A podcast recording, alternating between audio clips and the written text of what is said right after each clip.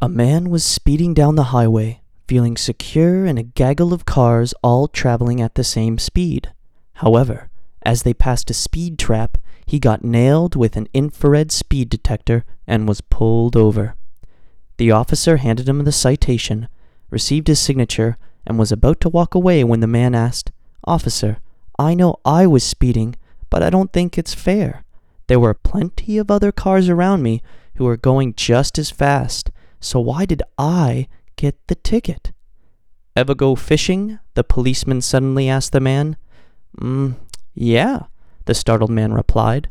The officer grinned and added, Did you ever catch all the fish?